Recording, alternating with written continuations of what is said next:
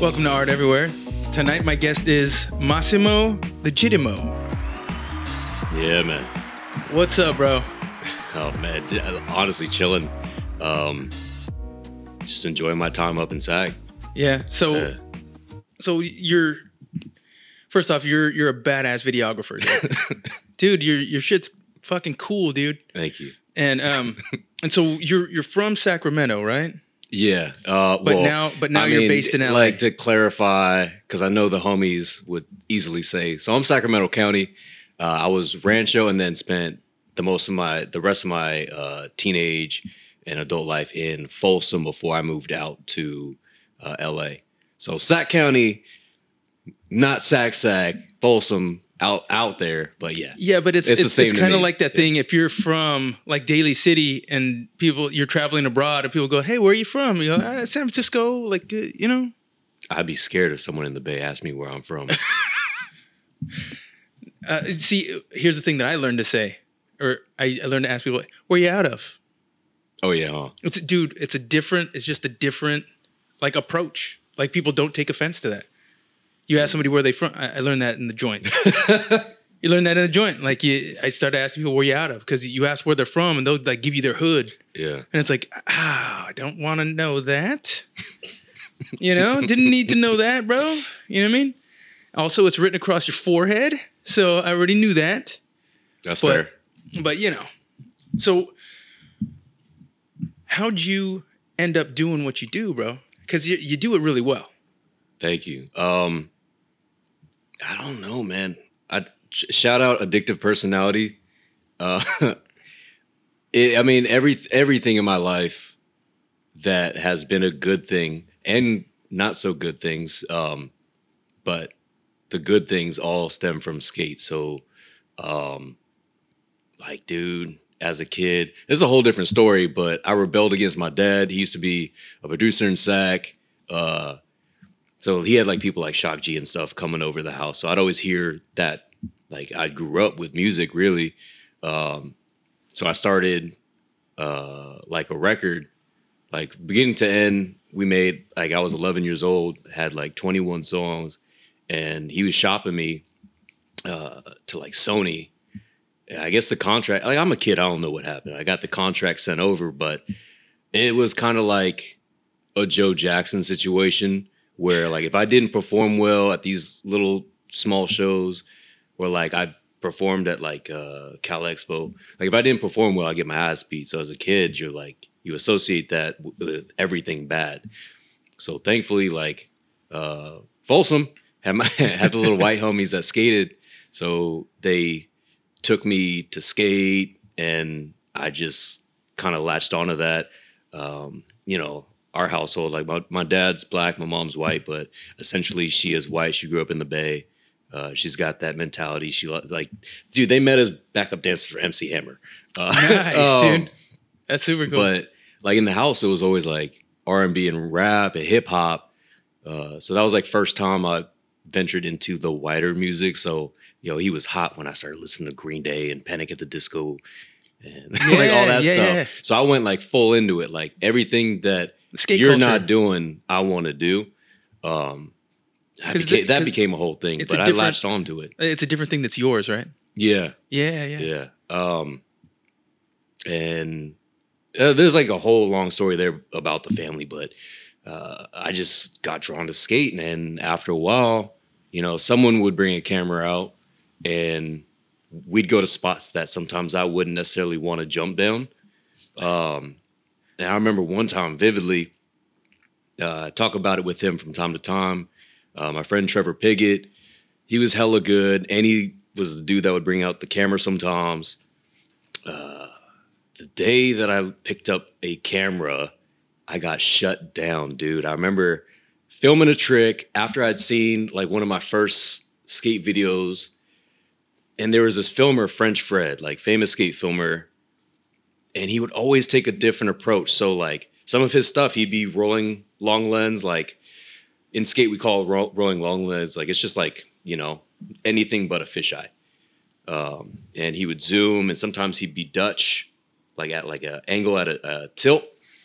So I tried that, he saw the footage after someone lands something. He was pissed, dog. Like he told me, "You're never gonna touch this camera again." And I would beg him, like almost every day, I'd beg him, like, "Please, like, dude, that was fun." Like, I think it was like getting that no too that I was like, "All right, fuck you, dude." So, um, I just saved up, picked up a terrible camera.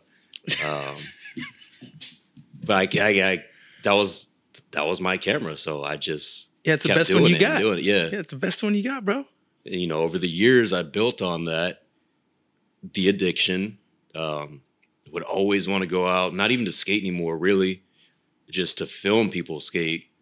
Of course, you're rolling on a board with them from time to time. Um, and as the years kept going, the cameras upgraded. Like one of my happiest moments was getting VX 1000 with the Mark One fisheye. That is like classic staple skate camera. Um, and dog, it's such a long story. I don't know if we got time. There's so many. Bro, no, no, there's no. so this many is- steps, This but is like, your this is your story, man. like, Because there's somebody's gonna there's somebody's gonna listen to this yeah, and they're gonna be like, oh, because everyone thinks you got to be jumping out of the gate like 100% legit. Oh no, dude! There's so many failures. Well, like there's See, so but- many failures. But, that's the It's sick. thing. But that's the thing that that I think this podcast I, I try to get out of people is like, not everything's a fucking home run, Yeah. and especially your first at bat. You know what I mean? Even still, like when I'm doing uh commercial work or passion projects, like you go in with this idea of what you want to do, and sometimes you you get so sick with anxiety because you know what it is that you want to do. It's that excitement, but fear, but you just dive in and like, dude, like even if you build experience and you're really comfortable in what you do, which is also a dangerous thing to feel comfortable in what you do, by the way. But um, dude, you could completely blow it. Like the amount of times that I've felt like, all right, yo, this shoot turned out well, or it's gonna turn out well, and then I see what everything came to. Whether like it could be due to your own fault or other hands in the pot, but it's such a sickening feeling. So it oh, it still happens. It's never gonna leave you. So, like, if this is like like serving as like uh like a message message like like there's gonna be times where you are really upset with yourself and the work that you've done and that's like the best motivator because you don't want to have that feeling again Yeah, especially with with photography because you don't you can't you can't recreate that that moment. And when you miss a moment, you're like, fuck. yeah but dude sometimes the failure is like when you look at it down the road you're like okay no that because it's it's that um that kind of flaw that separates from like the pristine picture perfect sometimes picture perfect isn't it It's fucking sometimes there needs to be a flaw like okay like i'm not a jeweler and i don't have money like that but like a flawless diamond versus like of like a vintage like a like a diamond with with fucking flaws uh, like Yeah, something that's been around. Yeah, like yeah. um or like okay my field like perfect pristine glass like master primes or master anamorphics or signature primes versus like old k35 vintage primes or uh, like minoltas or it just it, It's a different thing. they thing. have right? flaws and that's why they look so gorgeous Yeah, yeah. When something's too polished, it just seems it, it, it like takes you out of the moment, almost. You know what I mean? It, it kind like, of everything serves its purpose too. Uh, It's like uh, dude, it's such a hard. yeah. I, thing. I think it's I think it's like um, from what from what I've seen, right? Because I, I appreciate a good photo because I, I I work from photos, so from what I've seen is like finding the right flaws or finding the right just finding the right magic in the moment. You know what I mean? Because sometimes a, a, a perfect crystal clear picture is going to be perfect for that moment. yeah, But sometimes that same moment with a flawed camera just adds something else. It adds it's it's it's like a filter before filters were a thing, right? But it's it's more honest, I feel. Dude, Because because the the the the lens is picking up the from what I understand of, of photography, it's like it's capturing the light, right, onto the celluloid or onto the digital camera or whatever it might be. Mhm. It's it's catching the light bouncing off of that thing, and it's kind of magic, dude. Because the the light is never gonna those rays of light are never gonna be bouncing off that thing the same way again. And when you can capture Yeah. that shit, Yeah. right? When you can capture that shit and you capture that moment, you're like, "Fuck, I got it." yeah. You know what I mean? And then you you look and you just happen to have this camera and it, it just happened to be this time of day and it just happened and it's like, oh shit, dude, you can't you can't buy that. Well, it depends on what the, the client's budget is, but you could try. Hell yeah. um, but dude, like, like, all right, the amount of times that you've seen a photograph or like in the motion world, a composition where the focus is on a different subject than what you would imagine should be in focus. It's the intentional shift of the focus. So, like, say your person is out of focus and the focus is on like a parking meter or something, like a iconic skate photo from Mike Blabac on like a, a backsmith, I believe of Costin. It's like, dude, that photo is timeless. It's like intentionally shot to not be perfect. I don't like, yeah. Art's such a weird thing, and it's weird calling photography or motion art because it's it's just capturing a moment, even up to the point where it's commercial and there's like 30, 60, 80 bodies on on deck. And it's like pre-planned, like it's still just capturing a moment of the day. It's it's like Jimi Hendrix, right? Like his guitar playing isn't the cleanest guitar playing. It's kind of dirty. hmm You know, like his his technique and all that stuff. Like he can make it sound really pretty and really crystal clear, but it's like that. It's it's the notes between the notes that he's able to push with his fingers that really make it his sound. You know what I mean? There's there's all that the, there's these intangible things that like somebody can't really teach you unless you have that in you already. And I think with art in general, and everything is an art, right? The the people who made these glasses that you know we're drinking the beer out of. Oh yeah, Somebody- what beer are we drinking? Oh, we're drinking uh, Loomis Basin Brewing. It's called Tight. Like literally T I T E. Tight. Tight. Hey tight, yo, tight, it, tight. it's hella cold. yeah, it's and it's tight, hella It's cold, Extra crushable since 2010. bro. It's pretty damn good. It's a nice. Are we clean getting drink. sponsored for this? Oh no, not yet. We'll see. All right, well, I'll give them. I'll give you guys their whole their whole deal. Tap me, drink me, love me. That yeah, that's the motto of life, isn't it? Dude, yeah, I didn't even realize that. Tap me, drink me, love me. That is the beer is motto of better life. outside. Fresh beer is a happier beer. Hell yeah. Oh shit. Yeah, Loomis Basin. Uh, I, I've started coming around because you know I, I tried the beers around here and I and I love them, but even the like OPB, that's fam right there, right? Those are my boys. But every every Thursday at four o'clock, they get beers from like like they'll get beers from like Pittsburgh or something like Oh, in the oh. mail, and they'll open them up and and drink them live on Instagram and review them, and it, it- it's cool to drink outside of your your watering hole, and you know not that Loomis is super you know exotic, you know what I mean? There's I, mean, I guarantee. people literally ride like, horses down the street up in Loomis, bro. I seen that in L.A. too. That's the most wild thing I've seen in L.A. Like here, it makes sense. Yeah, that, dude. I think we forget how rural Sacramento is. But um, if you go down Bradshaw and you just keep going down Bradshaw, all of a sudden you see horses, bro. Like barns, just fields, cows, goats. That's why I like Sac so much, man. It's because it's like, like this is my heart.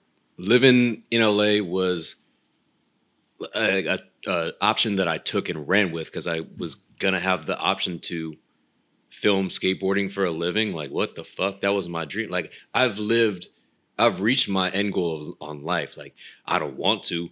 Jesus, don't take the wheel here. But like, I could die today and have accomplished what I wanted to accomplish, save for having children. Like, that's the ultimate dream. But I've, I've done what I wanted to do, so everything else is extra. But still living there, it's like, I miss home, man. I want to come back here and like seeing this, seeing creatives flourish and still being able to, to do what they want to do and push that and live here. It's like, dude, it makes me feel so happy. Like I didn't think it was possible to to, so what- to have the avenue and whoever decided, thank you. Like people just said, fuck it, we're gonna make it happen. Yeah, I think that's I think that's how we're. I, well, that's kind of what happened with you too. That's why you went to L.A., right?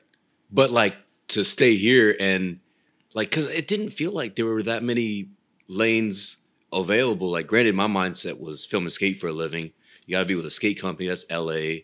But like, say I wanted to do what you guys are doing, or like just anything more commercial or or pushing boundaries with. Like okay, like someone you've had on the podcast before, Ashley Deering, as a, as Shout a out painter. to Ashley Deering. Yeah, She, she's the one who got us together, man. yeah, man. So she's a dope person. Yeah, she's Um, awesome, bro. Dope painter too. I love her message. Um, but like things like that, it didn't feel like there was a market, and somehow, some way, everybody that's been here just said, "Fuck it, we're making it happen," and it's cool as shit to see. Yeah, dude, I, I agree. Um, I got here in 2015, and Where are you from? I'm from San Jose. Oh, word. Right, but I I came from prison here, so I'd been Oh gone. shit. Yeah, I'd been gone for 16 years. Why'd you commit a crime here? No, I committed a crime in San Jose. Why'd they take you here? Oh, so long story short, uh, like I, when I got paroled, I'd been gone 16 years. I went went in at 18, came home at 34, and I realized, you know, my mom wanted me to go live with her. Like, hey, son, you know, I got a I got a place for you. You could sleep on the couch here. You know, we could clear out a room. You know, we can. I go, hey, mom, look, I love you. God bless you. I'll always love you, and I appreciate it. But I need to be in a place that uh, specializes in helping me out. Like I know you, you Yeah, want to help me out, but you don't know how to do that. Yeah, that's fair. So I was writing to a lot of places because I was a lifer. So you have to like find like housing before you can even get paroled. Before they actually grant you parole, they need to know where you're going and what your plans are. damn. So I reached out to this place here in Sacramento, here in Oak Park actually, and um, Restoration House, and they're the only ones who wrote back, dude. Nobody else wrote back because there was no money in it at the time. Now everything's now everything's state funded, so everybody's got a reentry home, and you know, it's it's fine. But at the time, it was like personal pay, and most people were like, "I'm not gonna try to go to reentry. I'll just stay with my mom. I'll go do this. I'll do that." I was like, "No, I need somebody to like really help me," and I have one of my best friends. Was that more of like um not necessarily trusting yourself, or was it just like like like yeah? I'm trying to. I had a I had a question. That's ADD is a motherfucker, isn't it? Um, bro? Every time, like was that a, a lack of trust in self, or like uh like a, a fear, or like what sparked that versus staying with your mom? Well, I know this that my mom has the best intentions. I don't doubt her heart, just her skill set. Like she doesn't, she's not skilled in that. It's like, like I did, I know my mom will fight, but she don't know taekwondo. you know what I mean? I know my mom will fight. If it comes down to it, she'll fight. But you know what I mean? Mm. It, I seen my mom throw a punch. Like I ain't gonna, Nice. I ain't gonna put no money on that. You know what I mean? I'm like, hey mom, I love you. I love your heart. You're all heart, dog. You know what I mean? But it was just a, a matter of like this is my this is probably gonna put me in the best position to get myself in the best position. Oh yeah. You know, because it's one thing to to have confidence in yourself, but it's another thing to like take an inventory of yourself. Like, okay, this is who I am. These are my shortcomings. How can I shore these up? Well, this place, it, they specialize in helping me like get um, my social security card, getting a driver's license, getting uh, acquainted with applying to jobs online, which wasn't a thing before. So I used to I used to drive up to I used to ride my bike to places and like try to get a job. And like, hey, get get an application. Like, oh yeah, I just filled out an application online. I'd go, Oh Thank you. word, huh? Dude, it's a different world. I came, Wow, I came home to a digital world. I, I left an analog world and came to a digital world. And That when I, would be a trip. yeah, it's a little, you know, but I saw stuff on TV. I wasn't that's completely a hard shift. Yeah, and uh, you know, I was just young enough, I think, to be able to like catch the wave. You know what I mean?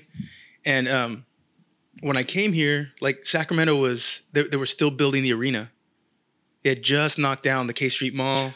Oh, whoa. Okay. Yeah, yeah. They So that just wasn't too down- long ago. Yeah, that was 2015. Holy shit, time flies. Yeah, Yeah, bro. I was like, it wasn't Yeah. that long ago. I'm thinking like 2018. Jesus. yeah, it was 2015. So Damn.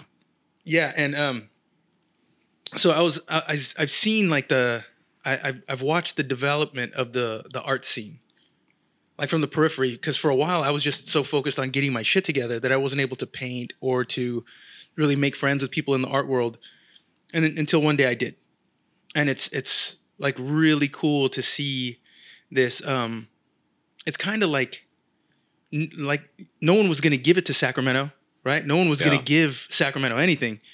So Sacramento just kind of brought itself up.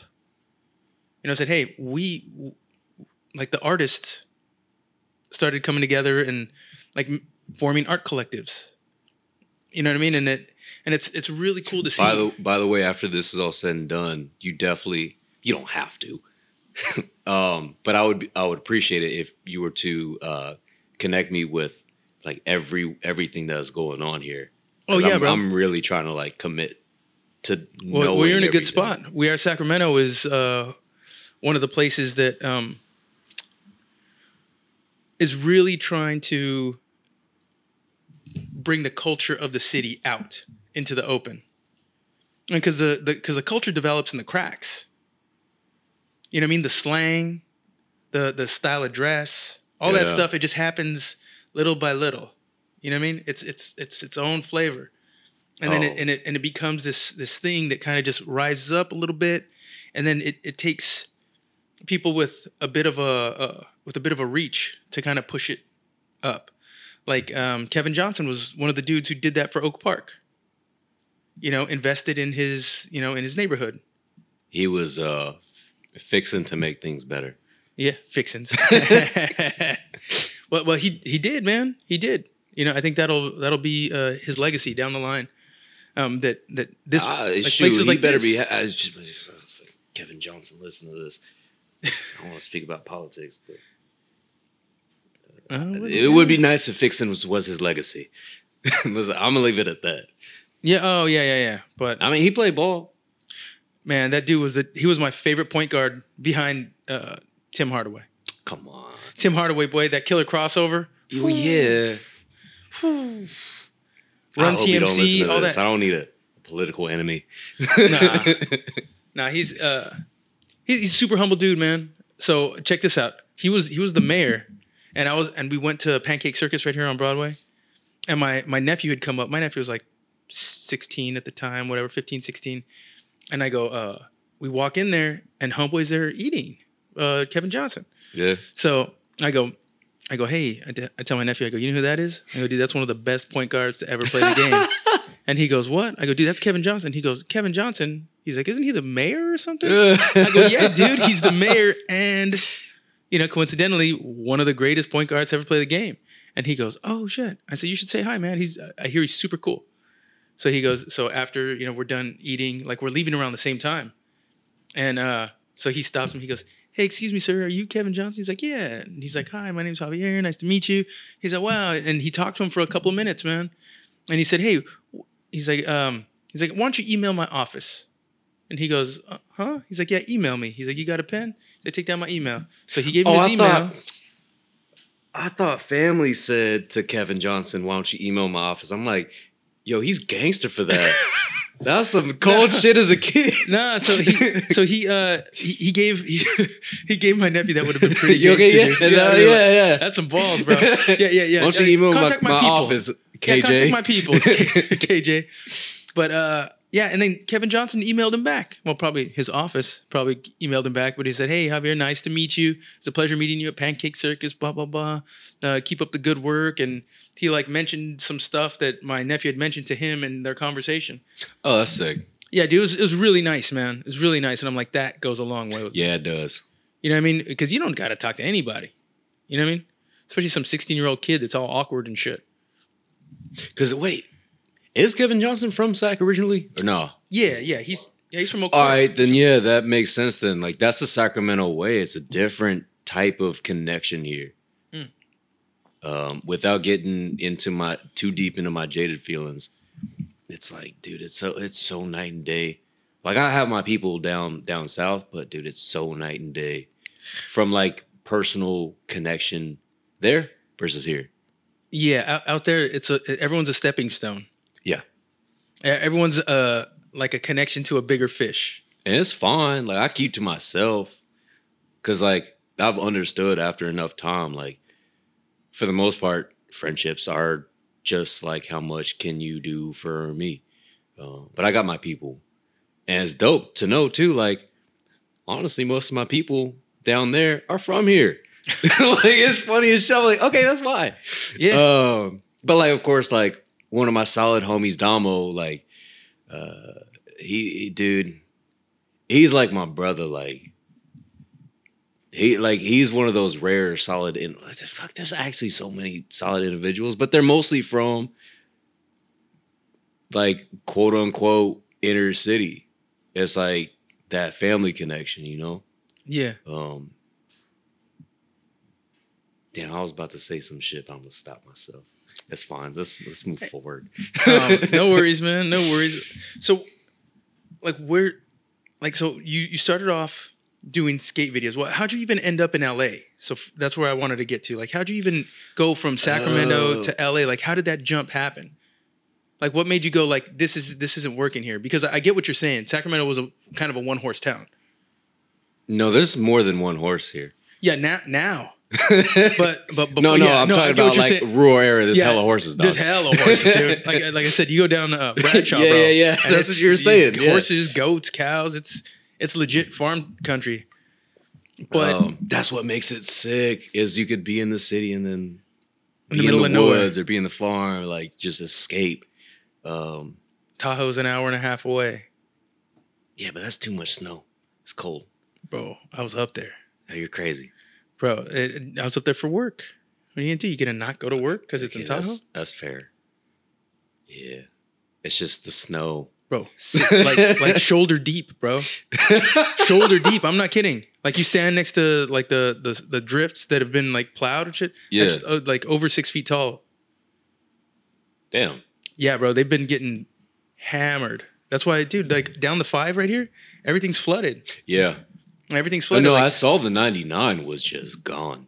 yeah, dude. So uh, what's been happening is all the all the snow that's been up there, the the rain has been coming up and melting the snow. So now you got all this snow melting prematurely with the rainwater, and it's just rushing down. Oh shoot! So we're finally gonna have le- our lake back. Yeah, That's yeah, cool. yeah. But Shout out Mother Nature, man. Um, but no, okay, so L.A. yeah, what brought me to LA, dude? I'm sorry you got to deal with this ADD I got going on, Bro, don't trip. And you're serving me beers. Oh my, legend. Oh. um, I like honestly, I feel like everything in my life has happened on accident. Yeah, I've made an intentional point to pursue things. Like, okay, this is this is something I've tussled with for the longest.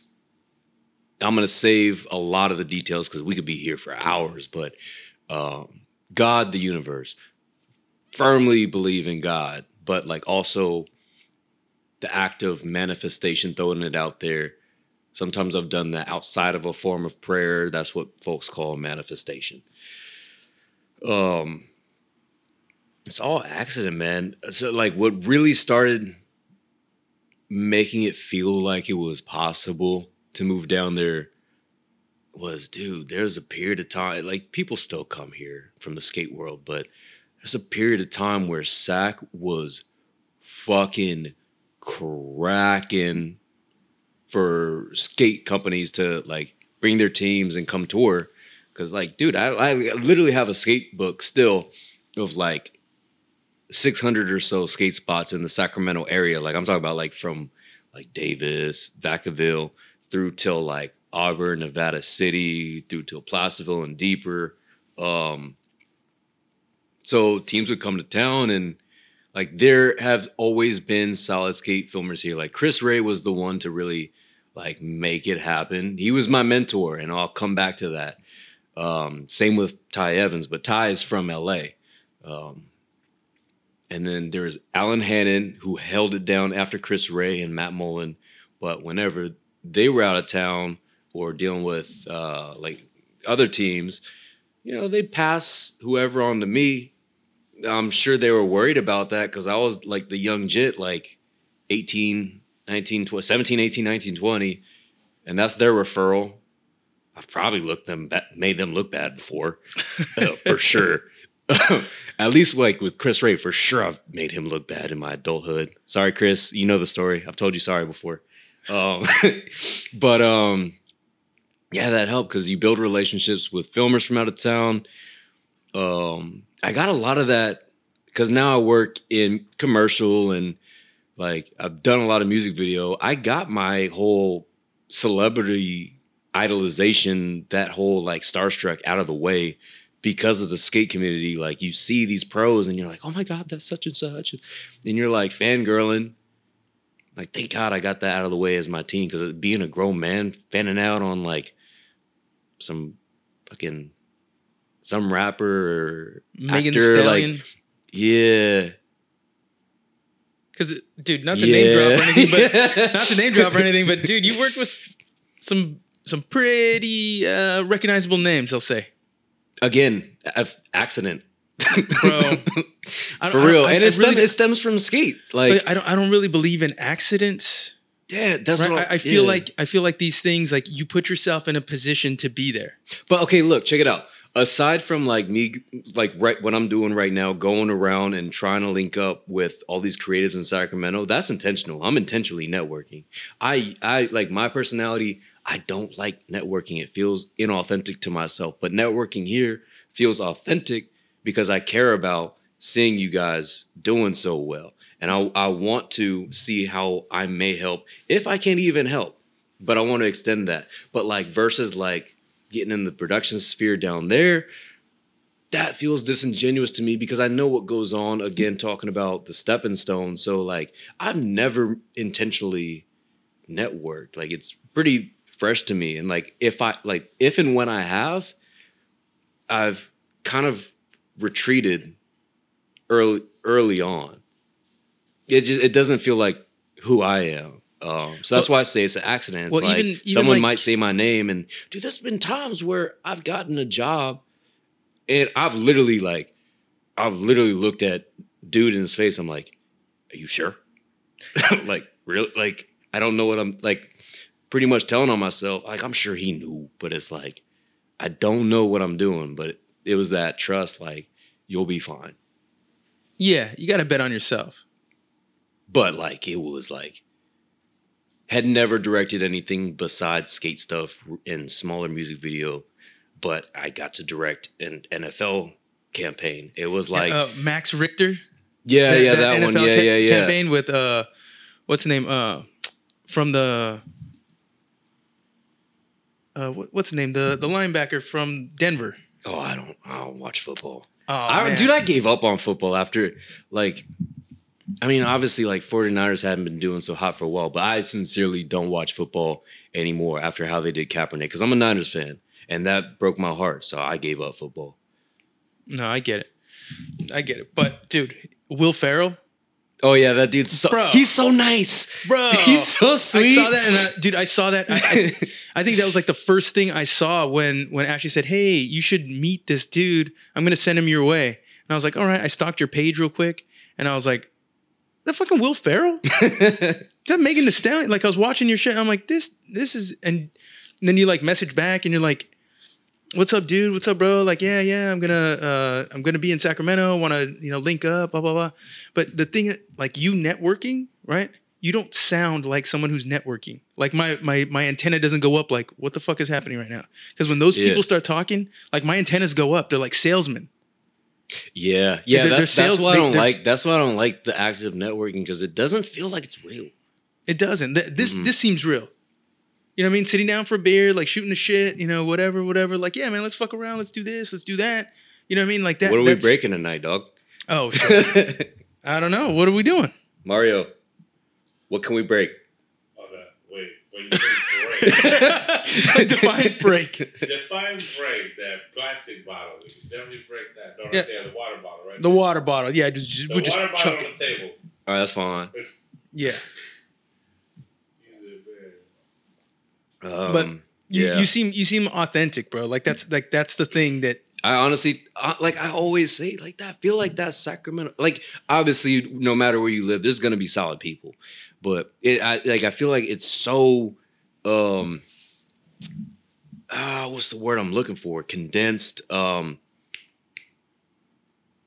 fucking hell, I'm losing words, but it, it, it's so common here. Um, ubiquitous. just what you call me? No, ubiquitous. so ubiquitous No, just I know, means I it- know, it's I just know. fucking everywhere. It's just everywhere. Like you know, you like it's ubiquitous. You know, it's just fucking everywhere. Like there's cool people everywhere in Sacramento. Yeah. You don't have to seek them out. yeah. Like one of the the first things that happened to me was I got lost. I used to just go walking around Midtown, and I'd get lost, and I'd be like, "Excuse me, I'm new in town. Do you know how to get to whatever?" And they'd be like, "Oh yeah, it's right around the corner. You go about. You know what? I'll go with you."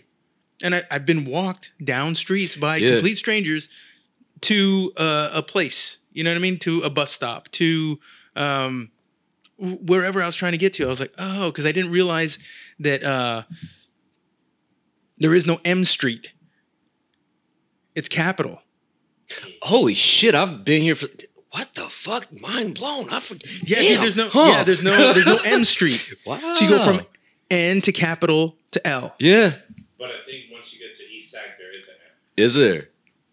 I I, I think there might be. I think it's I- only in in grid- Midtown, yeah, in the but- grid that there is. no Okay. M. Yeah, but then right away it turns into something else. Right.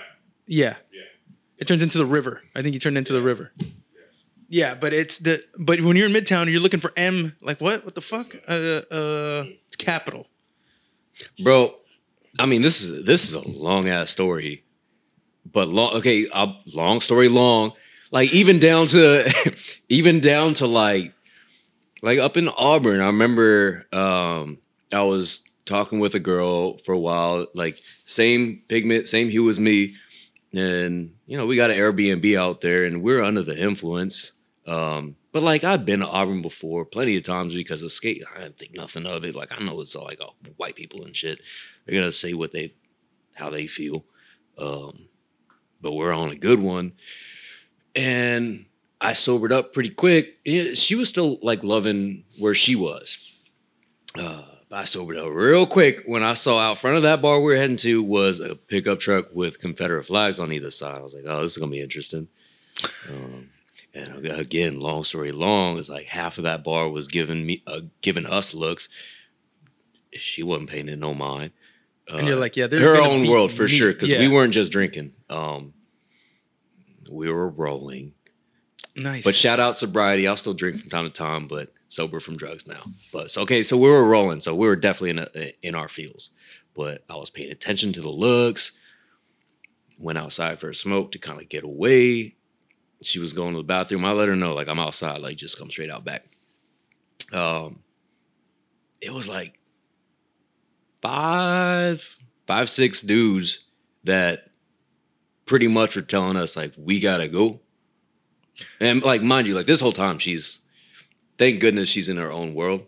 Um and I'm just having to like fuck like fight or flight, stand ground, uh stood ground long enough while I have this this dude's homegirl who like it feels like a domestic violence situation in their household is like begging and pleading with me like please just go like you don't know like he i don't want him to do something like i'm like ah, fuck that like we're already here. But like i'm also looking out for who i'm with because i'm like dude if stuff pops off i don't want her getting in the way. Yeah, and get- if get- something happens yeah. to me i'm not able to defend her. So it's this conscious battle of like what's the smart move here? What's the smart play? I just kept standing ground like i'm not a fighter but i, I will like if i'm back in the corner i will fight to the death if i have to yeah, um, of course. and it came to a point where some I forget somehow shit diffused, um, and then not but like it was like five minutes later. It was like awkward in the the back because we're still it's like still pretty packed back there, but me and the person I was with like we're just having our conversation. And I'm still like mad close to the guy that started this shit, right? It's hella awkward. I could feel the eyes coming every now and then, but I felt like it was safe. Next thing I know, I I see out of the corner of my eye him lean over to me and then ask me this question. So how was your Thanksgiving? So it's like case in point. It's like, dude, even with some racist motherfuckers, like they're still gonna like be nice and shit. I guess I don't know. That was the whole moral I was coming to in that long-winded story. Uh, that's fucking great, dude. That's great. Well, it's good when somebody can like kind of realize, dude, I'm being an asshole right now. What's the least asshole thing I could say? Dog, he was coming in way too hot too. Like it was, it was getting scary. Like some, you know, you, know, get that you feeling. know. Yeah, when you Yeah. get that feeling, you're not wrong. You know what I mean? I, I tell people all the time that feeling in your stomach, that that fluttery feeling, you're not wrong. That's just not wrong. And then he really wanted to know, like, how, how was my Thanksgiving? Did I eat well? Was mom's there? He didn't ask that part. I'm just like, that's the storyline I have in my head. Well, that's good, man. I'm I'm glad. The Thanksgiving But, but part, was Sacramento's like, but Sacramento's kind of that way though. Like on the outskirts of Sacramento, there's some there's a little racism out there. it, it uh, yeah. It's, But it's that- out there. That's everywhere. And most of the time, people aren't going to say shit about it because they're way too worried to say something. I think I think like, now I think the, it's the weak. tables it's have weak, kind of weak-minded. Yeah, it's, I think the tables have kind of turned on on racist folks around here. Like they can't they they don't get a pass anymore. I think there's too many people going like, "What the fuck? No, Mhm. no, get out of here. That's that's whack. We're not feeling that shit." yeah. I think there's I think it's just kind of getting pushed out. Like, hey, dude, you, we don't feel that. Get the fuck out of here. Ah, dude, that's another cool thing. Is like, like speaking on on the race things, like seeing people from other cultures again flourish in the creative or business world in SAC. It's like that's. It's not like it's new, but it feels newer. Like you see more than just white faces now.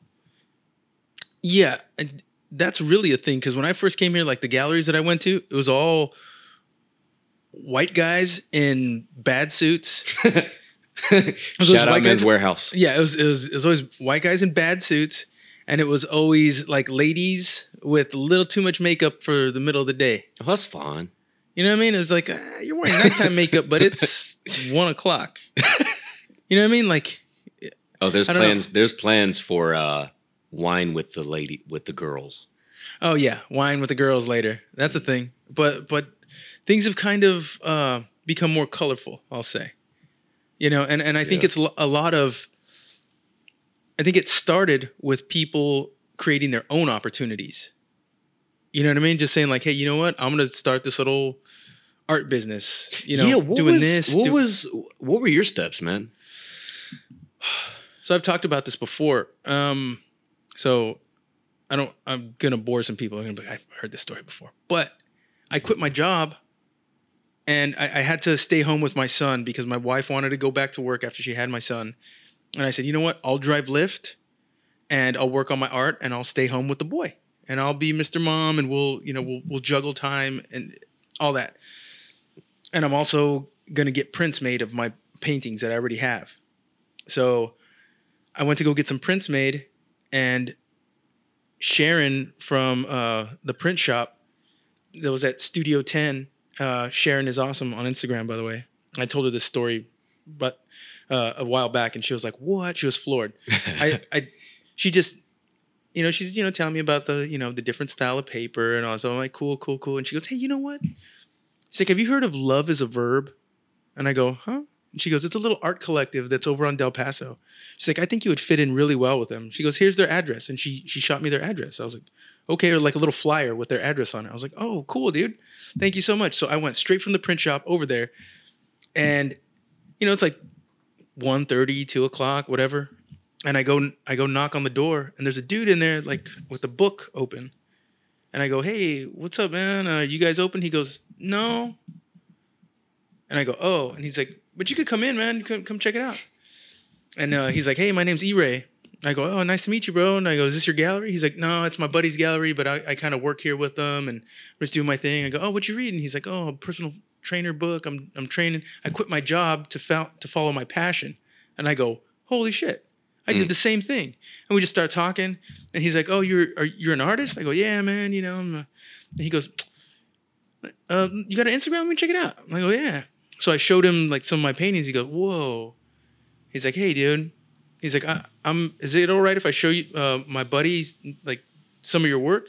He's like, "We'd we, I'm sure he would love to have you in the uh, in the gallery." Oh, whoa. I'm like, really? And he's like, yeah, man. And I go, okay. So, um, so I send him my Instagram. We follow each other, all that stuff, and we talk for a little bit. And then uh, he messages me and he goes, hey, come by the gallery. He's like, um, uh, we're having an art show this this weekend. I go, all right, cool. So I do, and I come by for the show, and I'm like, oh, dude, this is awesome. And, I, and he introduces me to Raul, uh, Soy Tiger on Instagram. He introduced me to him and to uh, Alda and to Ari and everyone that was like running the show, and um, and I just hit it off with them. You know, I'm like, oh, these people are, are great, dude, and they have everybody, and you know, all colors, all vibes. Like it's all, it's it's Is, just, is that space still there? it, it's not there. It, it was something's burned too hot and too fast. Ah, shit. You know what I mean? Something's burned too hot and too fast. But And- this, and- they're still going, like, doing their own thing, right? yeah, yeah, they're all individually doing their own thing, but but that that project was just so everyone was just so full of passion and just so full of drive that it just kind of uh, it, it ran its course really fast. But out of that, I made like so many friendships because they put on like six like great shows. Like there were events. Like people wanted to be like, did were you there? Like, oh, dude, did you go? like it was a, it was a thing. Like Yeah. people wanted to be there. They wanted to be associated with it. They wanted to be a part of it. And I was like, dude, and, and they asked me to show in like the in one of the um in, in the Frida show. And I was like, they go, hey, do you have any Frida Kahlo pieces? And I was like, I can paint one. I go, okay, well, you know, and so I had a week to come up with one. So I, I painted one and all this stuff. And and I just kind of I, I, I just kept rolling with them. And they're like, hey, you want to be in the next show? The next show is gonna be a hey, you wanna be and then It was like, it was usually the theme. it, no, the, yeah, there was usually a theme like That's love or um like it was a Frida show. There was a show at the Elks Tower. It was dude, it was it was it was fucking awesome, dude. And then Hey, yo, kinda- this one, oh my goodness, ADD is a motherfucker, dog. A part of me just like, if I were a painter, I would like cross mediums and have like chips as like the 3D parts of some of the painting and like paint Frida laying down, but and like Frito Lay. Frida Lays. Oh, it's Frida Lays. That shit's fucking mind blowing. So I had an idea for a piece, and uh, anyone out there can steal this. It's, it's just lives in dreamland. But I had an idea for a piece. Bro, copyright that shit. Put out a put a put out a disclaimer right now. Right now, disclaimer: if you steal this shit, I'll see you in court. Okay, I'm not gonna see you in Are court. you gonna like I'll see hoop you the against them like first to So- twenty one? and we're playing to 11, bro. I ain't got Oh, time like that. We're playing to 11. But uh, so I want to do a, a, a piece where it was all, everything was all food products. So it'd be like painting with soy sauce or, you know, tapatio or, you know, sweet baby rays or like blue raspberry. By the fucking- way, why do like why, do you, why do they want you to tap your teal? Like, what do you got to tell your, your uncle that's so important? You got to tap in. You just got to tap in every once in a while. Just you ain't got to tell him. Just tell him about your day. You know, Yeah. he's not got. Yeah, that's cool. He ain't got nothing going on. Your Theo ain't got nothing going on, man. You got to help him out. TO be moving. You got to tap your Theo, man. TO be moving. Sorry. No, that's dude. We go down rabbit holes. I know. I We- know. I'm dude, sorry. We, we we dig up some rabbit holes to go down, but that's how I got my my uh my foot in the art door. oh no! What was the idea that you were going going on? Oh, When it you're was just gonna be like you the- you the are what sauce? you eat. So it was gonna be like you are what you eat. So if you're like some super healthy dude, it, it would probably be like uh, I would have to get like the green from broccoli, and you know things like that, like juice from chicken. So it's gonna be like kind of a brown, whatever, Mm. and, and rice. You know the the starch. So I, I thought of like all these things, like all these ways to extract like color or texture from f- different foods you eat. Oh And- shit! You know what I mean? So I, I, I thought about that, but I got kids and I don't feel like having roaches. Oh, You know what I mean? Shit. So yeah, you know what I mean? or mice eating my fucking canvas. So I just haven't I just haven't executed yet. But if somebody out there wants to do it, man, fucking do it. It's fucking cool. We, And we got a, we got a timestamp like- on this. Probably So put like some shellac or something over the food so that way it doesn't like. putrefy. I don't even know if that. I'm no scientist. But. Hey, so like wh- now oh, by the way, I'm so sorry. Do you guys have another one of these guys? uh, I put it in the in the refrigerator. Mario, Thank grab. you, Mario. Yeah. So what what I ended up These are tight. dude, tight. And extra crushable since See, you know what's going on, dude? Is like that is genuinely the nervous drinking going on. I'm never on this side of things. Like I told you guys before, it's it's terrifying.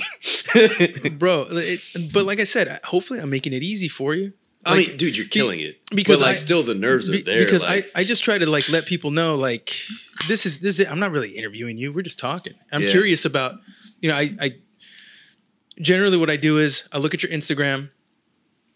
I'll get a sense of who you are, like kind of what you do, and then an hour or two before I show up here, I go and I write down notes. So I relook at all your shit more in depth, and so that way it's fresh in my mind, and then I write down notes. do you ever so think of doing like doc work? like documentary work. Yeah. I've thought about um I've thought about it for sure. But I've just been like, you know, 2 years home and I started a family. Yep. So I have a 4-year-old and a 2-year-old. So they've been my main focus. That and you know, and my wife, you know, maintaining those Everyone's healthy. relationships. Everyone's healthy. Thank Oh, yeah. God. Um you know, we just bought a house, you know. oh shit. Where you at? I'm in um like close to East Sac, like oh, uh, dude, fuck yeah. like you know the the Target over on Broadway, like out that way. you talking about um, like kind of close to Sax, like 65th? Yeah, yeah, right there. Oh, dude, I'm right off of yeah. 65th. Hell yeah. yeah, yeah. Word. That's Yeah. sick. So I'm out that way. Oh, I gotta introduce you to the boys. Um, Pizza Skateboards. They got like uh right across, what is that Mexican spot? It's like 65th. I'll tell you off camera. Yeah, off, yeah. Off air. Yeah. So, um, you know, I I haven't been able to really dive in like wholeheartedly. I've I've gone in spurts. Like when I get time, when when it's been, uh, you know, when when I've been able to execute, I do. And then when I when I don't, there's there's it's like feast or famine with my creativity. And and I feel like when when I come every time I come back, I come back with this new thing because I'm I'm always trying to like think about what I would be painting, how I would be painting it. Like I like I meditate like on my way to work, uh, when I'm listening to podcasts, whatever. I, I think about my art, about music, and I and I just think about like all the different ways I would put the pieces together. And then when I do come and paint, it, there's like these big jumps in my style Yeah.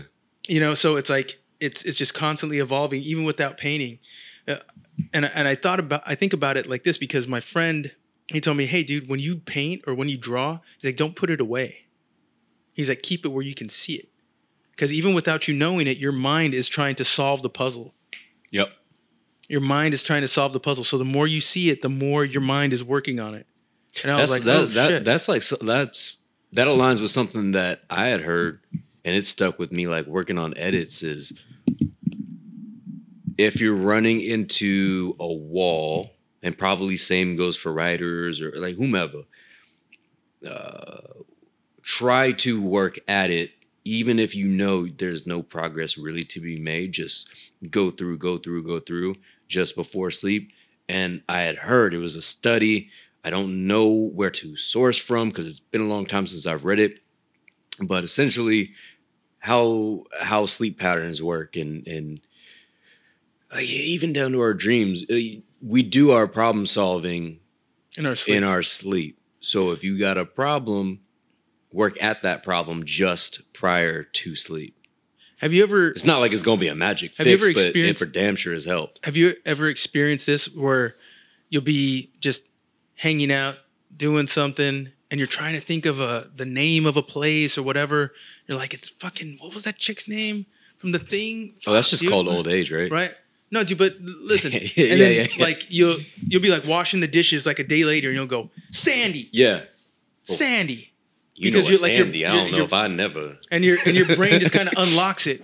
You know what I mean? Like your your Yeah. brain is like working on it in the background, and it's the same thing. Like I, I've woken up from dreams with the with the answer to problems. Like oh Oh fuck. shit.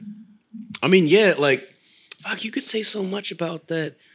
It's like, are we just in our heads? It's the neurons firing, or what I believe, I believe we are released from our physical and able to probably under some strict guidance from whatever spirit or if God allows us or ah, fuck, it, it- it's so tough to talk about this because it borders on sacrilegious, but we our spirit's able to bounce around essentially and detach from our body.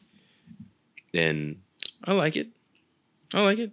Allow it. just probably able to Yeah, observe yeah, and, and I like connect dots that we otherwise couldn't connect as this. Well, it, kind of feels like like um, this is just drunk I've heard. I've heard people say that they're like antennas, Yeah. and the and the stuff's just floating around out there, and then you just catch it. Oh my god. Yeah, no, there's there's a book. Nigga, this writer is so famous too. I'm forgetting the name, but yeah, essentially all ideas you never own. How you're talking about the antenna, it's it's free to pass along, and you just happen to tune in. But if you don't act on that idea within a It's certain gone. span of time, it was never your idea. It was just rented to you. And if you again, if you don't act on it, it goes to the next person. They might latch on. That's why, like, if you ever see, like, damn, that was my idea. They did it. It's like, yeah, nigga, it's you just missed it. You're Yeah. slow. Yeah, well, you know, I think a lot of us are experiencing, especially now with the internet and everything, and you know, like viral memes. Like, how many memes do you know that you can like quote to your friends that that you never shared it to, and people know the meme? That's tough. There's You know, so many gold ones out There's there. There's so many gold ones, right? And you, you Shout get to out like meme them out, makers. You guys are you guys are what keeps us sane in an insane world. Dude. Or are you keeping us insane in a sane world? I don't know. it's a little bit of both. Yeah, how do we gauge that? It depends on where you're sitting that day. It does, dude. It depends. If you're on the sane side of the track, then it's gonna seem like you need a little insanity. And if you're insane, it seems like you need a little sanity. And I think the universe gives you what you need. Oh no, I'm talking shit. I don't believe I've ever been sane. A lot of people can attest to that. But but it's like even being sane is kind of uh, it's a sliding scale Mhm. because it, it's kind of like when when everyone's drunk, like in the '80s. Check it out. In the '80s, the designated driver was the person who was the least drunk. Yeah.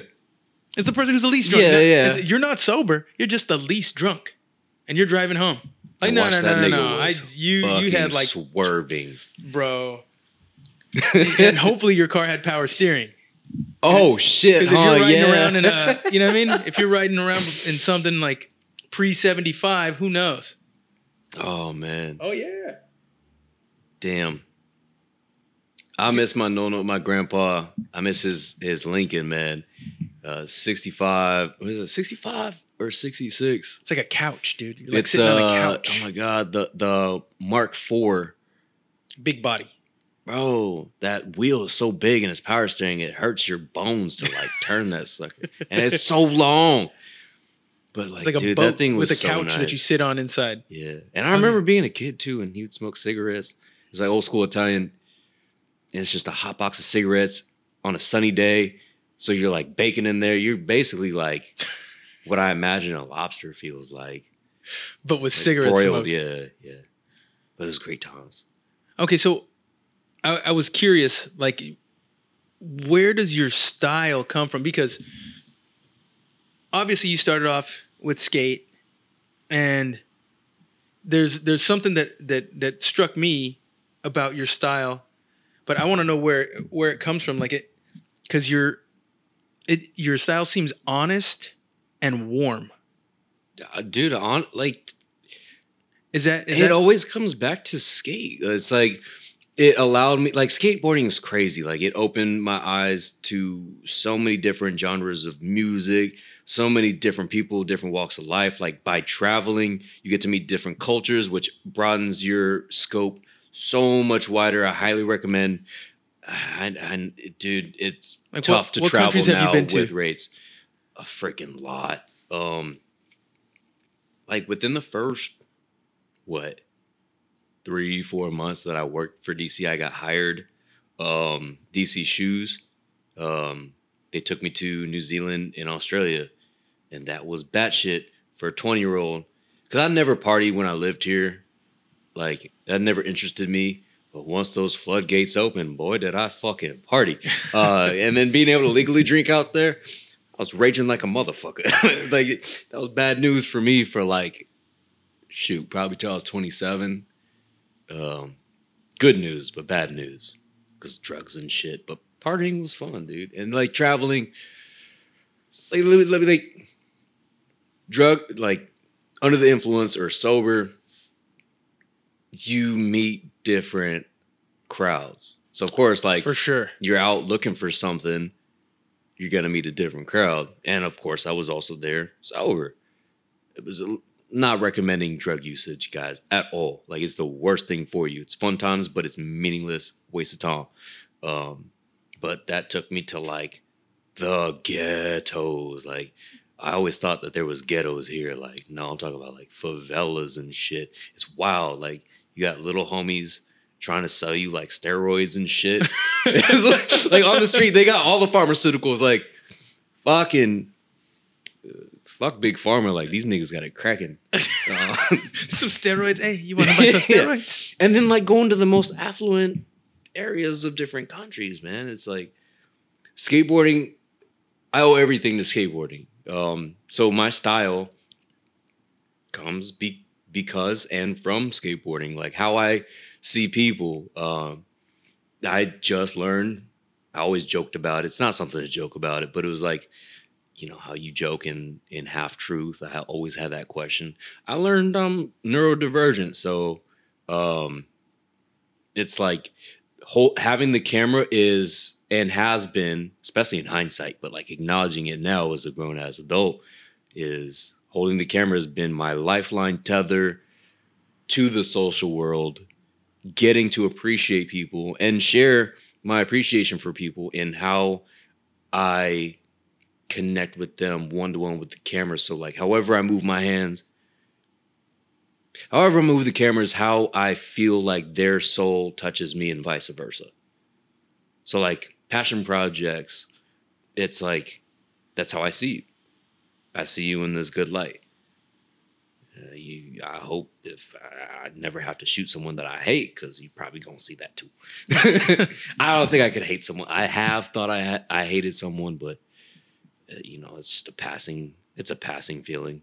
Yeah. So how did you end up uh linking up with Ashley? Cause she she was like she's like, dude, this dude's dope. Like, hit him up. Like she she like made it a point. I think that was like a random like Facebook. Like we had been following each other because of mutual friends, like years ago. Um, we just kept in touch, and she told me about Depressed Happily, and it was like, nigga, that's sick. Like I remember like like the initial steps. Like it's wild to see your friend grow like that. Yeah. Like it wasn't real time because I lived down there, but it feels like real time whenever you look back on your friend's growth. Trajectory. It's like, oh, whoa, this was this is what was supposed to happen, isn't it? well, she works, man. She Yeah. works. Like like her paintings, like she's constantly painting. I had her on the I don't know how I started following her, but when I did, I was just like, I, I ran, I'll start following somebody and I'll just randomly DM them and be like, hey, look, uh, would you like to be on the podcast? I really like your art. I think you're cool. What would you like to drink? You know, it's usually something like oh, that. and this motherfucker's so dope. It's uh, uh whiskey straight up. Fuck everybody. oh, yeah. Dude. She, she said, yeah, I'll have whiskey Yeah. and kombucha. So she says, I don't know whether to choose whiskey or kombucha. And I told her, let's do both. Oh, you're you're a terrorizer for that. Oh, Mixing yeah. drinks. it, it worked. It worked. We sipped on it. We, we sipped whiskey, and then afterward, he had a little kombucha. It's Yeah, that's fair. You know, even things out.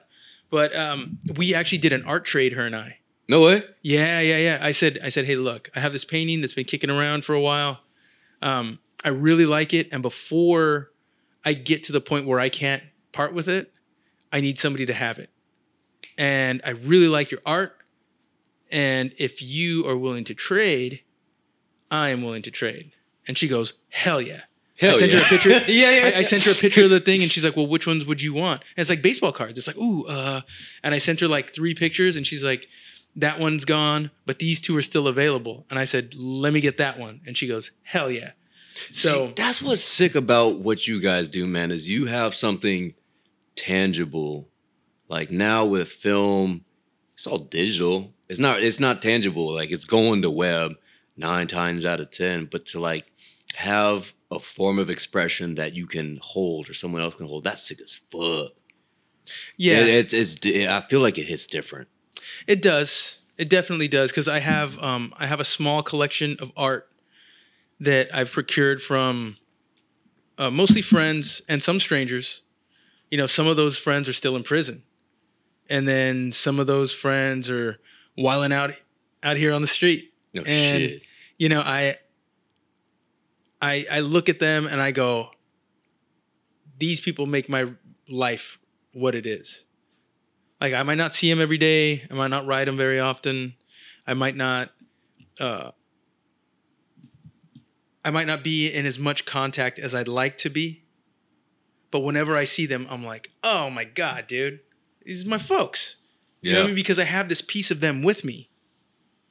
You know what I mean? I, I have this piece, like when I'm watching my favorite movies on TV, these pieces are right next to me.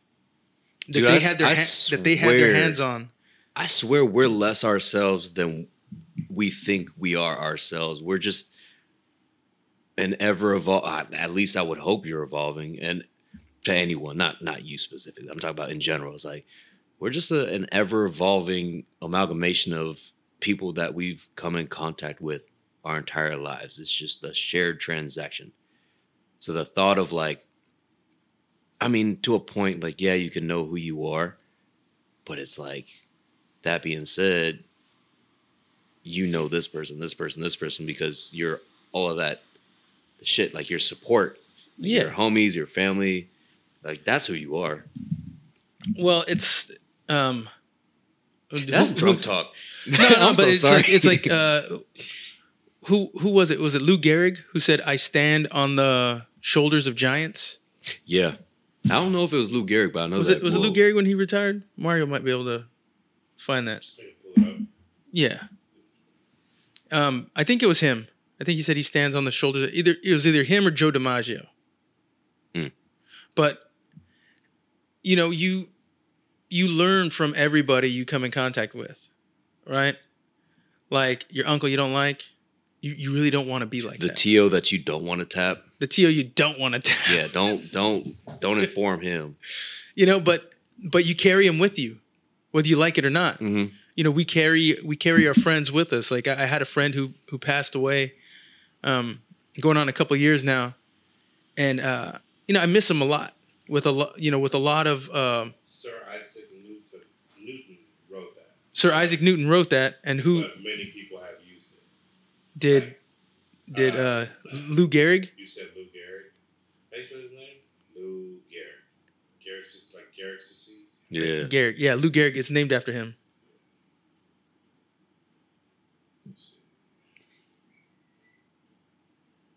Dog, that's a trip. I'm like, Yeah, he did say that. Yeah, yeah, yeah. When he when he retired, he he said that. Mm. Um, but I, I realized like w- like my friend. Uh, also, also, I was on mushrooms at the Chili Peppers concert over the summer.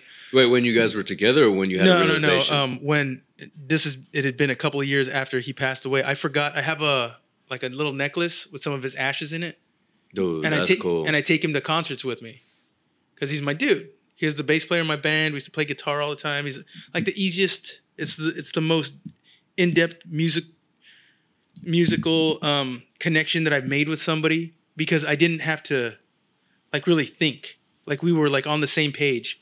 Whereas like I have my buddy Lonnie, and I love playing guitar with him because I- got to really stretch to meet him because he's such a like uber talent. Mm. He's like like super talented, super technical. So I've always got to like always be like locked in with him. Damn, and so always- you, you you have different. You're multi. I'm a multi douche. I'm a multi douche. I do all the douchebag things that Shut you know up, that dude. people consider No, like- douchebaggy. No, that's not douchebaggy. Like, dude, playing an instrument is dope as fuck, and like to be able to do that. Yeah, but I also like, paint and that's you another- know yeah, exactly. and I That's what write I'm saying. poetry It's and all that shit. It's like uh, No, it's cool as shit. Like to be that open to have multiple like streams of expression is rad because I've been so. From my point of view, man, I'm I'm just No, no, honoring I- you in that. Well, I appreciate I've been it. so locked It's hard for me to take a compliment. a the single form of expression, because that's what I've latched on to. So whenever I see people and I didn't know you played instruments, man, like that's cool as shit Yeah. to have different outlets. Yeah. Yeah, dude. So I- I- cheers.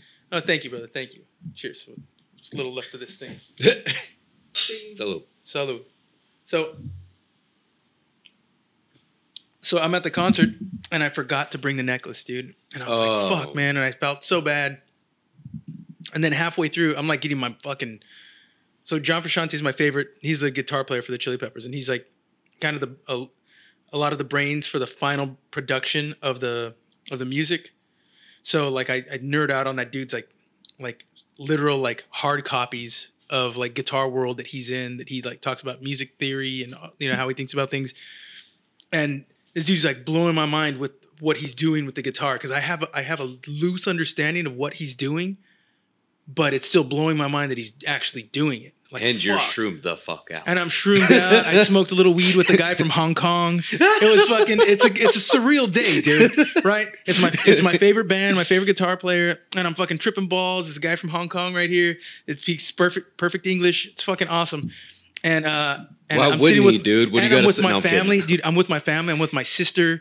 My uh Your family knew you were streaming? oh yeah, they, fucking we were all shrooming. Oh hell yeah. It was my sister, my dude. It was my sister, my wife, my wife's best friend, um, my uh, my nephew and my niece. They're they're 21, 22, whatever. All right, 23. cool. Okay, so we're all like You just got out, a dude, little and, we, and we have a whole blazed up. yeah, dude, and we got like the whole section just fucking vibed out, dude. Just like we're we're in it, right? And like during this solo, like everyone, it was so intense that everyone just got quiet.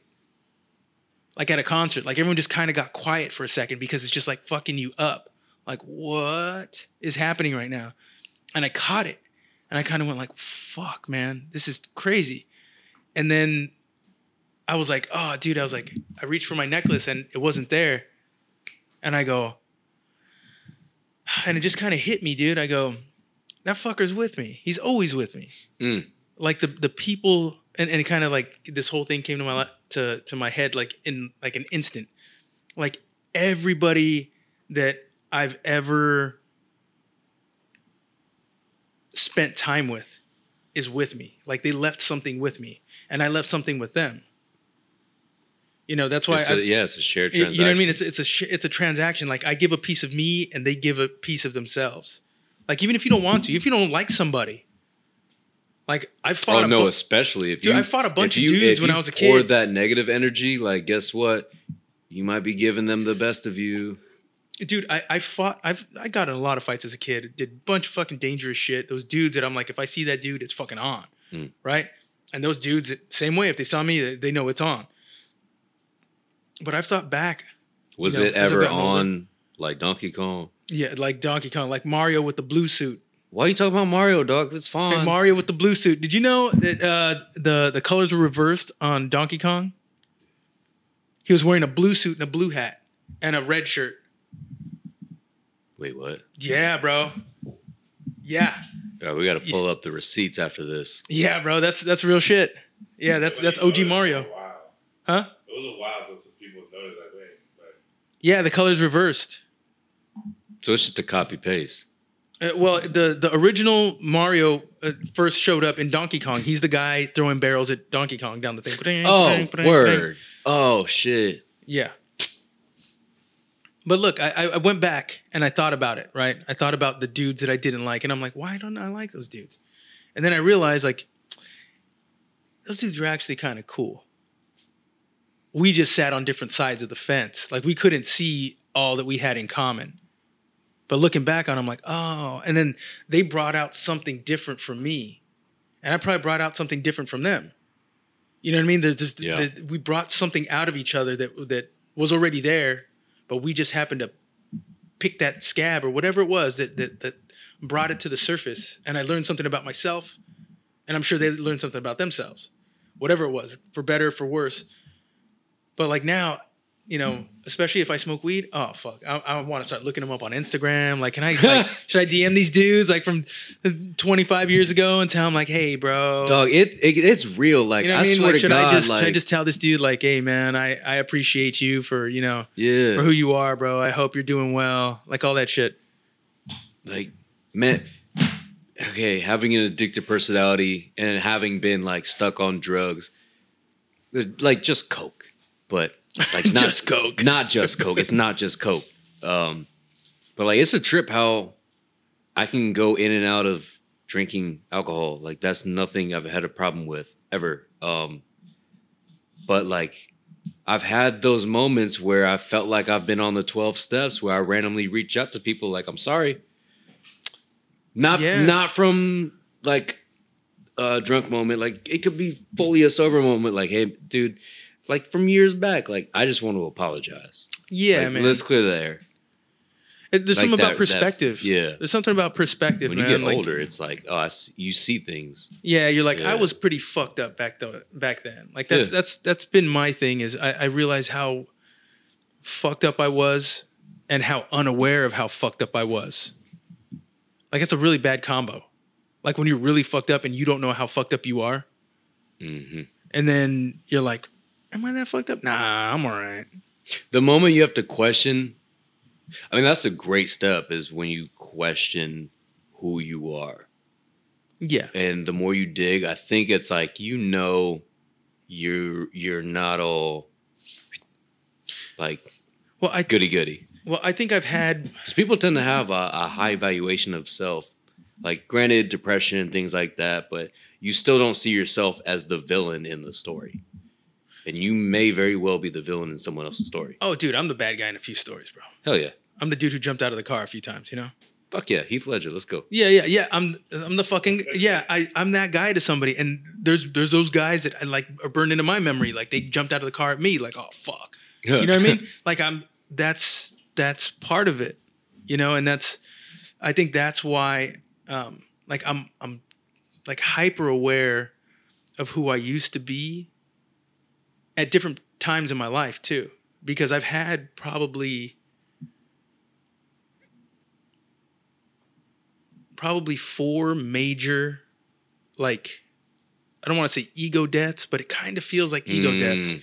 where where I kind of like came to the end of myself and I said like dude, I I need to be somebody else now. Did you get that feeling where you lose your your grasp of your breathing? Like you don't feel yourself breathe anymore. Yeah. Yeah, I, I know what you mean. It, it's kind of like when like you don't think about breathing until you do. Right? Like like I'm I'm I'm I'm just imagining when you talk about ego death, that's like more of a uh, conversation like uh, tripping. Well, well, sometimes it's it's happened when I've been tripping too, but uh, I it's happened when okay, so I guess you could call it tripping. I was in the county jail and I looked down at the hot dog stand guy. And dude, like a few months ago, I bought a hot dog off that guy because I went with my mom to the courthouse to go pay a ticket. I bought a hot dog off this guy. And now I'm sitting in the fucking county jail. I'm looking at a murder charge. And I can't talk my way out of this. I can't fight my way out of this. I can't bluff my way out of this. I can't run. I'm fucking stuck, dude. And then like I started thinking about it, and then the the next thought that came into my head was every choice I ever made. Mm. Like every choice I ever made, whether to wear my black shirt or my blue shirt, whether to make a sandwich or to make a top ramen, whether to go left or whether to go right, they all stacked on top of each other until I decided to kill a guy. Yeah, but check it out. But Like fuck, that's that's such a terrible thing. But there's, but- there's really but no it's just a justif- there's no justifying that. But like at the same time, I firmly fuck like someone was murdered, but what if that's what God's will was? Like who knows who your children are going to be? Like fuck, this is going to sound so dark to a viewer, but like cuz it sounds so selfish like based on like the man who killed someone has children, but like who knows if like that act led you to your circumstances, right? Like his life is done, but it also led you to meet your wife, I think, within that time frame, and then have no, your, no, no. have It your was children. it- dude. My dude, my wife's a lot younger than me. So, like, my wife wasn't even a. My wife was like in fucking school. You know what I mean, Mm. she was like in grade school. oh, so, at that so at that time. So it wasn't like. No, I'm talking about like no- now. Like I'm talking like, about like so here- now. so like here's- after so you get how out, this- like So here's how this works. So here's how this works. I I get to that point where every choice I made led to that.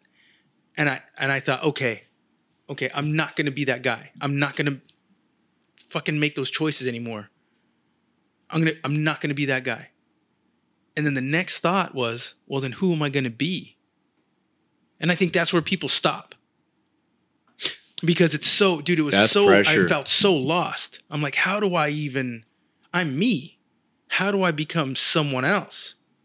And it's not really becoming someone else, but when you get to that point, it's like I kind of uh, it was like a small death. And and at that point I had to kind of grieve like the loss of that self because I could never be that person again. I didn't want to be that person anymore. I can't be that person. So I don't know how it happened, but I started looking for people that had things that I wanted. So I wanted to be at peace. So I wanted to, I started hanging around with guys who were peaceful. I wanted to be kind. So I started hanging around with guys that were kind. I wanted to be be able to stand up for myself in a respectful way instead of like jumping up like, what's up? So like you could say in a sense these were your spirit guides, Oh, dude, there's so many of them. these mentors. There, there's so many of these mentors, but it was like that that that person had had to die in order for this other person to rise up. But I still take a lot of the lessons that I learned from then. And sometimes I think back on on like situations and I think about what I can learn from those because I'm still I'm still very much that person. You know what I mean? But now I have more information.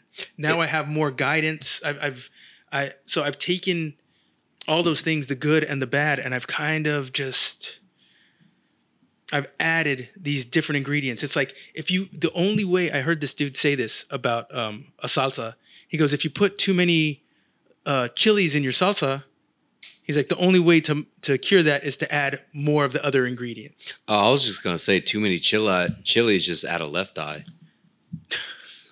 fucking terrible, bro. That was fucking terrible, bro. You got a rim. Sh- there you go. There you go. But but you know what I mean? Like you you have to add you have to add more of the other ingredients. So if I have this hate that isn't going anywhere, dude.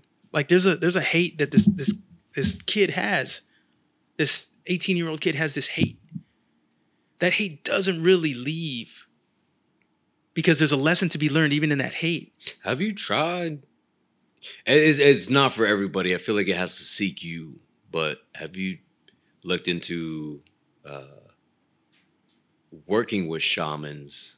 Oh, with- like a like ayahuasca. With yeah, yeah, I, dude. I saw that video that you did with the with the gal. That was awesome. I've never seen some shit like that in my entire life, and I got to partake in ceremonies. I'm an open minded. I've always been an open minded skeptic.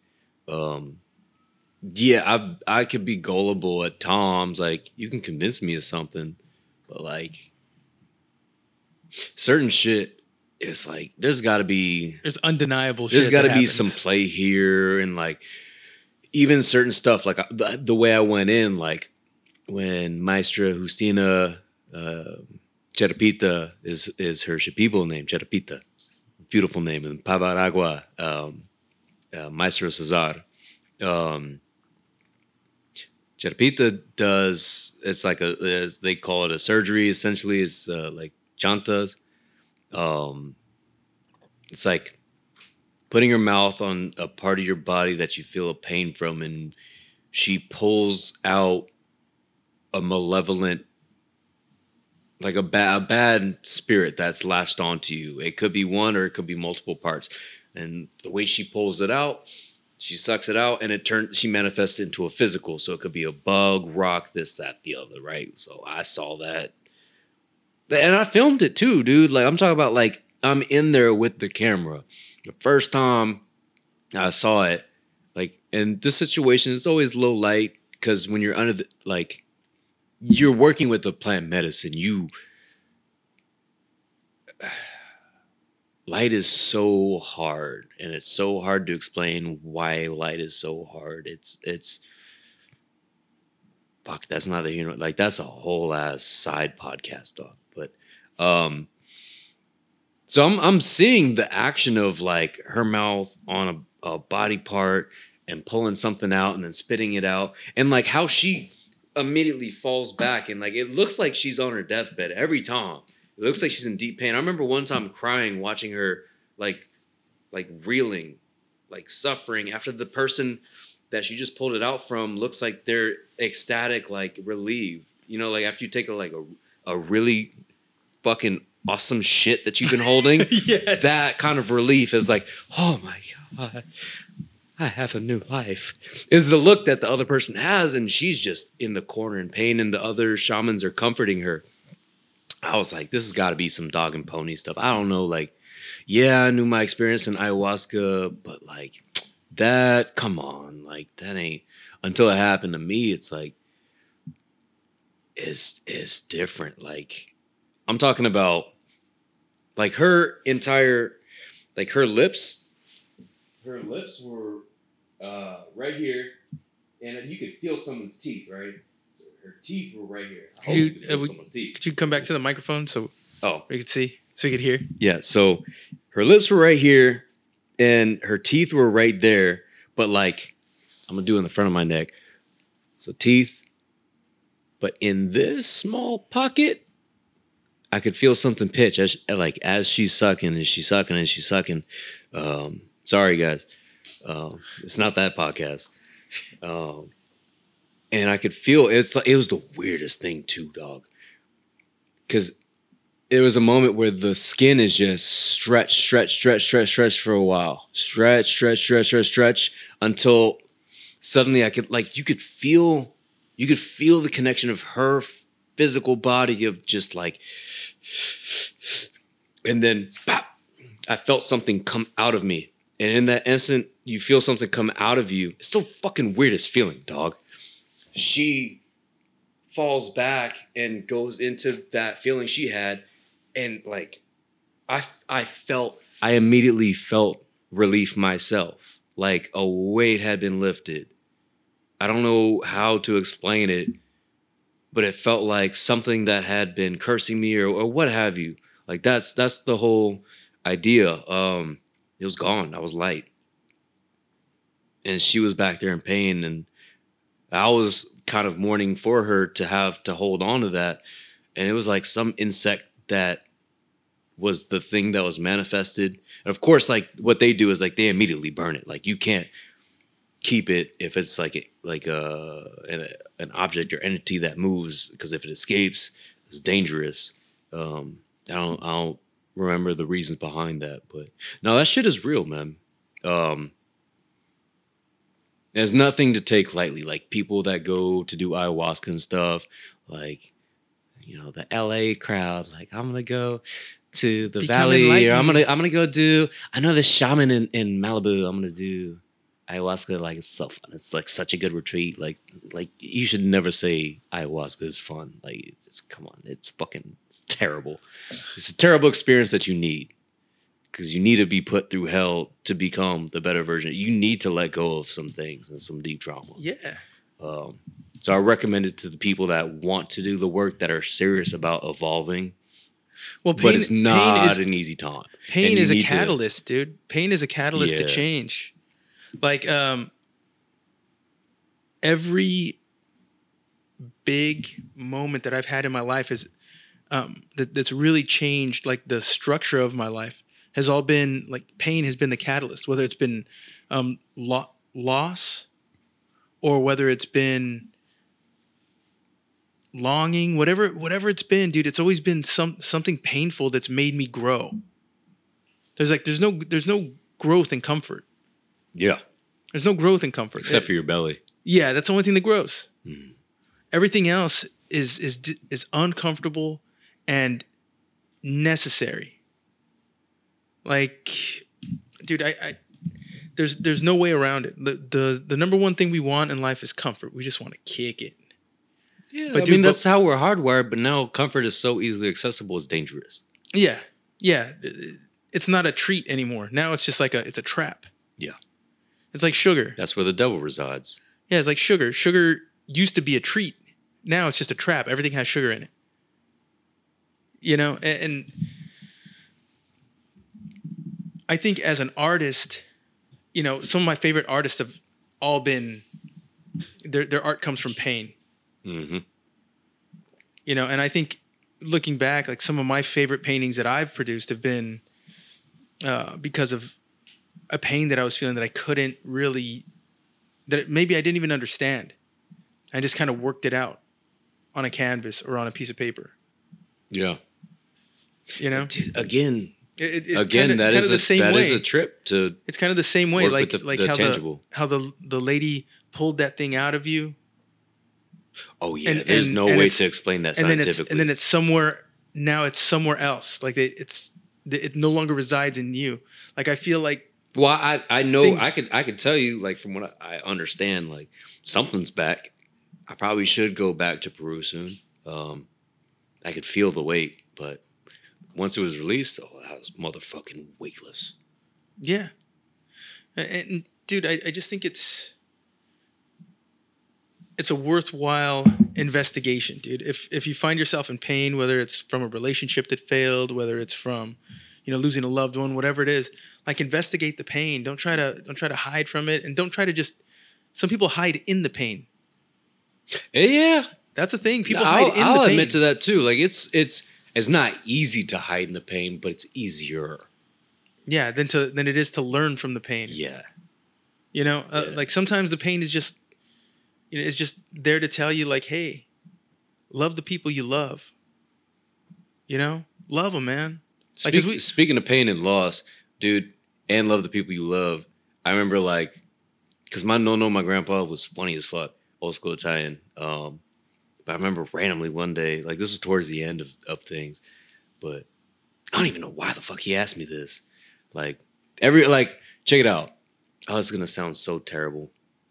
Yeah, I mean it in the best way possible. Is like, I love every walk of life. Like, I don't care what you do. Like, dude, do your thing.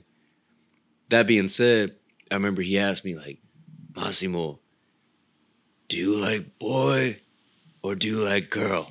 It's like in my mind, it's like, nigga, you've seen what what I've brought to the house before. but uh, like that was so funny to me. It's like, do you like boys or do you like girls? I think that's like him like wondering like, even if he's going like, is the lineage gonna carry like is the legitimate name going? But it's I was like, I was just stumped by the way he asked me that shit out the blue. I was like, I love everybody. And then there was like this silence for a second. He, he in his stoic way, he did. Okay, I love everybody too. I was like, all right, hell yeah. That's- our word. yeah, that's a good grandpa, man. yeah. Hell yeah. Yeah. It's but a- like that was that was a lot of the pain, but like I'm finally out of I'm not out of the grief. We're never out of the grief of, of loss, but I learned a lot from having to be introspective, from the time that I secluded myself from people. I'm thankful that that self seclusion happened over the time of COVID when everybody was already self secluding. It's like, nigga, I was on this before y'all. Catch up. but yeah. Well, bro, listen, it's uh, it's getting to that time. So I ask everybody this. Um, well, let's just say you take a trip to Peru, and we never hear from you again. You just like you be you you become a shaman. I don't know. It's, we just don't know.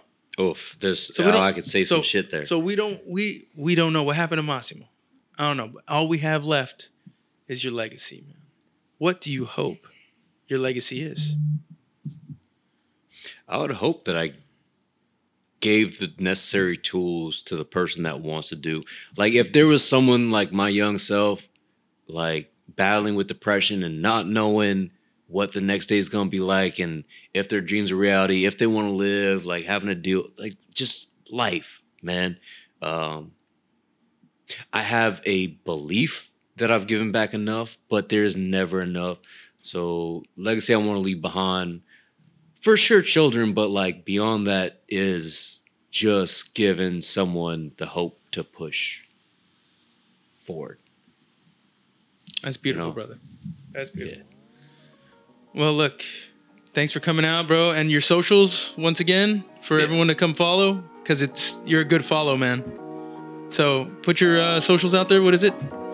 Oh shit, that's a lot of spelling. Um So my Instagram, email website, M A S S I M O L E G I T T I M O.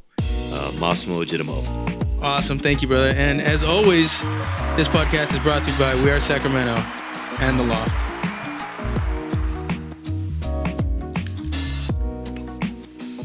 Thank you, brother.